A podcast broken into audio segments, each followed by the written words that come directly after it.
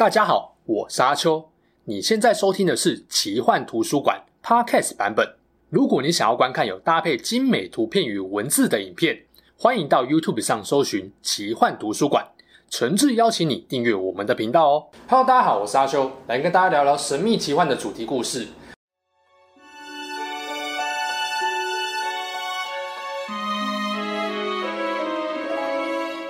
前几年红的电影《雷神索尔》跟《复仇者联盟》系列，对于魅力四射的主角索尔跟洛基两兄弟，大家应该都还印象深刻吧？身为《雷神索尔》系列电影中的两位主演，他们算是蛮尽责的带大家一窥北欧神话世界观的雏形。但今天这集影片要讲的主角就不是这两位帅哥，而是他们的老爸，被誉为诸神之父的奥丁。说到奥丁，虽然在电影登场时他已经垂垂老矣、日薄西山，也不见他在战争中所向披靡的英姿，但有个这么强的儿子，又是神之国阿斯加的最高领袖，身上的武器装备金闪闪到不行。按照常理推断，奥丁的实力应该超强吧？至少可以想见，他应该是那种在巅峰时期可以轻松大杀四方的战神。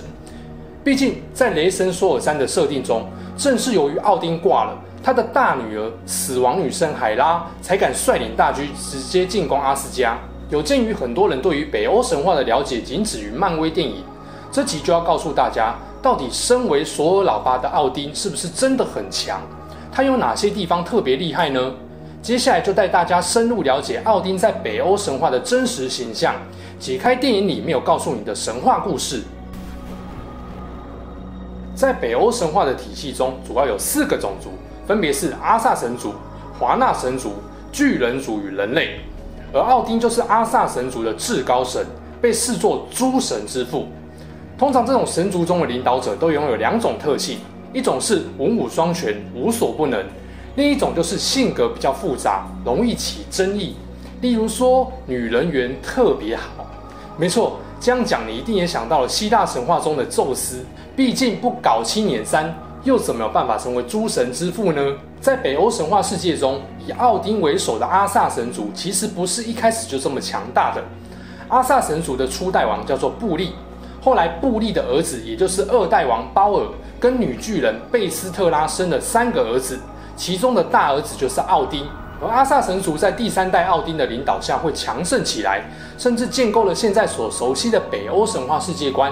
主要是因为奥丁三兄弟把初始巨人尤米尔给宰了。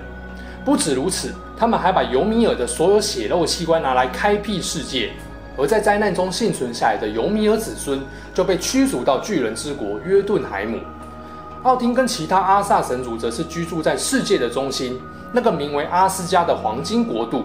题外话一下，日本超热门动漫作品《进击的巨人》里面就有借用北欧神话初始巨人尤米尔的概念。在这里我就不多说，有兴趣的人可以看一下这部作品，真的非常好看。但是拜托不要再留言爆雷我，因为我其实是动画党，我还在等第四季。由于漫威的雷神索尔跟复仇者系列实在太红了，这边就稍微提一下电影里面跟奥丁有关的几个主角。在漫威世界设定中，雷神索尔是奥丁跟大老婆弗利嘉的儿子。但其实，在一些北欧神话的篇章中，会发现索尔的神格在早期曾经超过奥丁，而索尔跟奥丁在某些诗歌故事里又彼此对立，因此说这两个人是父子，其实是令人存疑的。而电影中的另外一个人气角色洛基，在漫威设定上是奥丁的养子，他的血统的确不是阿萨神族。不过，洛基在神话诗歌里的真实身份，并非奥丁的养子，而是奥丁的结拜兄弟。这个设定上的魔改还真的是有够妙的。在漫威作品中，奥丁的基本形象都有如实被还原出来，大家可以对比一下神话跟漫画电影的差别。奥丁是阿萨神族跟巨人族的子嗣，长得高高壮壮的也不意外，这点电影的还原度就有点失败。但我必须说，安东尼·霍普金斯实在太有魅力了，我能够接受，因为他的演出而让奥丁少一两颗头的高度。奥丁最容易被辨识的特征就是独眼。有句话说得好，独眼龙都不是漏角，但三国的夏侯惇可能会觉得有点心虚，就是了。奥丁身穿金甲，手里拿着一把永恒之枪——冈格尼尔，据说是一把绝对能够命中目标的枪，可恶，好想要！奥丁的另外一个招牌配件是纯金指环德罗普尼尔，据说每隔九天会自行复制八个出来。可恶，这个我也好想要。奥丁的坐骑是八足神驹斯莱普尼斯，这马我就不多说了，光是脚就有八只，绝对是赤兔马的豪华升级版。还没完哦，奥丁的肩膀上还栖息着两只乌鸦，它们是奥丁的眼线，每天会把世界上所有的讯息回报给奥丁知道。最后，它的两只脚分别还有两只代表贪婪跟饥饿的狼，不愧是阿萨神族的最高领袖。这种尊爵不凡的派系，绝对是神族当中的最高规格。虽然说奥丁站在诸神世界的顶端，但是他并没有因此满足现状。毕竟这个神话世界并不是只有阿萨神族，还有华纳神族跟巨人族这个最大威胁，所以他必须让自己越来越强，并在末日来临之前呢，努力维持阿斯加的繁荣。对此，奥丁做了哪些努力？最后达到了他想要的结果了吗？各位继续看下去。作为阿萨神族的领导者，奥丁的能力可以说是全方位的。一般来说，他的特质被归纳为四种，分别是智慧与诗歌之神、战争之神、魔法之神以及亡灵之主。有些人可能好奇，奥丁这么强大，为什么还会瞎了一只眼呢？是哪一个敌人这么厉害，能够弄瞎奥丁的眼睛？总不会是奥丁自己跌倒意外弄瞎的吧？其实啊，奥丁的眼睛是被他自己牺牲的。传说中，北欧神话有一棵巨大的神树矗立于宇宙间。这棵世界树以阿斯加为中心，分成了九大国度。这棵巨树由三条粗大的树根支撑着，而这三条树根则分别延伸到三个国度的泉水中。其中通往巨人国度，就是充满知识与智慧的密米尔之泉。密米尔之泉有一位名叫密尔的守护者。有一天，奥丁骑着他的八足神驹抵达了智慧之泉。密尔知道奥丁的来意，索性挥挥手表示不给喝，跟奥丁说：“啊，你就已经足够聪明了，为什么还要觊觎我家的泉水呢？”当然，就跟谁会嫌自己的钱太多一样，身为至高神的奥丁也是如此。后来受不了奥丁的不断央求，密尔无奈回说：“你知道吧，天下哪里有白吃的午餐？”这时候，奥丁的头突然仰了四十五度角起来，炯炯有神回答说：“我谁？我奥丁。”不啰嗦，我愿意用阿斯加所有的黄金，或用我一只右手来换这一口泉水，这样够阿萨里了吧？但密尔却摇摇头说：“才不要！我要你用锐利的右眼来换。”原本想说奥丁会知难而退，没想到犹豫几秒钟之后呢，奥丁就直接挖出他的右眼，丢到泉水里面。就这样，奥丁获得了永恒无上的智慧，这就是他变成独眼龙的秘密。身为智慧之神，奥丁求知若渴。在《贤者之歌》当中，就记载着他发现卢恩文字的故事。所谓的卢恩是一种咒文，据说只要把它刻在木头、石头或金属等材料上，就会展现出无穷的威力。那奥丁是怎么发现的呢？透过苦行的力量。简单来说，就是他把自己倒吊在世界树上面九天九夜，最后终于发现了卢恩文字的秘密。今天塔罗牌里面有一张倒吊人。就是取自于奥丁倒吊的象征，虽然说有点瞎，但其实这类透过苦行而顿悟的剧本，在古代还蛮常见的。这边就先不帮大家复习宗教史了，这边再提另外一个故事：一位被诸神创造出来的人类智者库瓦希尔，有一天被两个邪恶的侏儒给杀害了。这两个侏儒呢，用库瓦希尔的血酿成了蜂蜜酒，据说喝了之后呢，就能够变成智者，或者是灵感源源不绝的诗人。最后啊。聪明的奥丁用计偷喝了蜜酒，把自己也变成了诗歌之神。神话故事里的诸神之王通常都文武双全，魅力值破表，不然何以服众呢？按照这个逻辑，那奥丁的武力应该也是接近一百分的程度吧？在北欧神话中，奥丁的确被视为战神。神话古籍中曾经描写，在他第一次踏入战场的时候呢，就霸气把手中的永和之枪奋力直向敌方阵营，来告诉大家。老子要开战了！这个动作在后来就变成了战争开始的信号。不过坦白说，在真实的北欧神话文献里，奥丁其实从来没有像索尔那样跟敌人正面交战过，所以我们没办法得知他跟敌人一对一单挑的时候到底有几分能耐。那为什么奥丁还会被尊称为战神呢？原因在于他善于鼓动或引发战争。对，年轻气盛的奥丁才不是什么和平主义者。在漫威雷神所有的电影当中，或者其他的故事里面，那种白发和蔼老人的形象，是他已经退休的状态了。你们想想，《灌篮高手》的安西教练就知道了。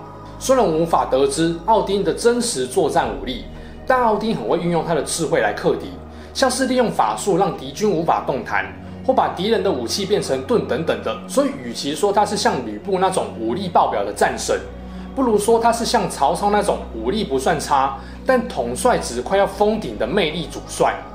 反正，在战场上冲锋杀敌的什么的，交给雷神索尔等人顶着就对了。他更适合当一个纵观全局的战场指挥官。对于现实的北欧战士而言，他们认为如果战争的时候能够获得奥丁的庇佑，就能够得到一股拥有熊与狼之力的 buff，在战场上所向披靡，成为狂战士。而北欧战士在战场上通常不穿甲胄，而是身披熊皮或狼皮，以狂暴之姿冲锋陷阵，然后徒手把敌人杀死，或把敌人的喉咙给咬破。看透了无数征战的奥丁。当然，对于死亡也很熟悉。他拥有能够自由往来冥界的能力，所以一般人也认为他是死者之神。这部分跟希腊神话中的赫密斯很像，也负责为亡者引路。只是奥丁不会直接将亡者带往冥界，而是命令女武神瓦尔基利从战死的战士当中挑选出精英，带往英灵殿，慰劳这些战死的精英，并持续训练他们，以为了某一天即将到来的末日之战。诸神的黄昏做准备。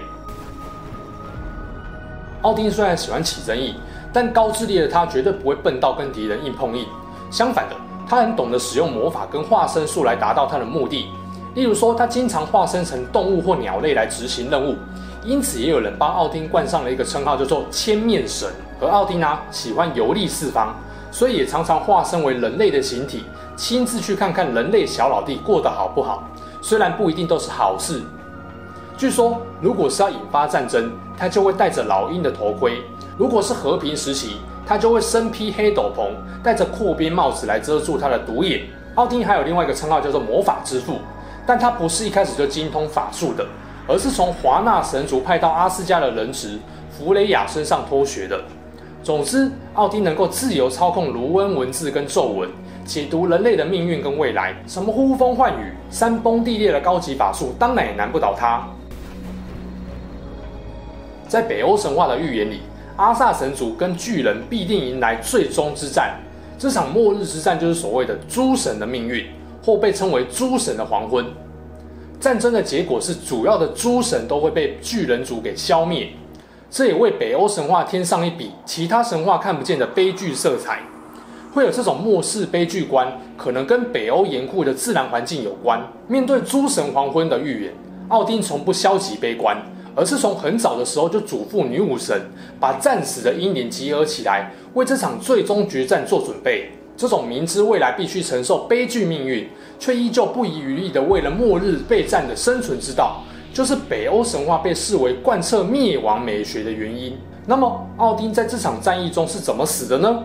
答案是被洛基的大儿子巨狼芬里尔一口吞噬的。这边讲的当然是神话古籍当中的原始设定。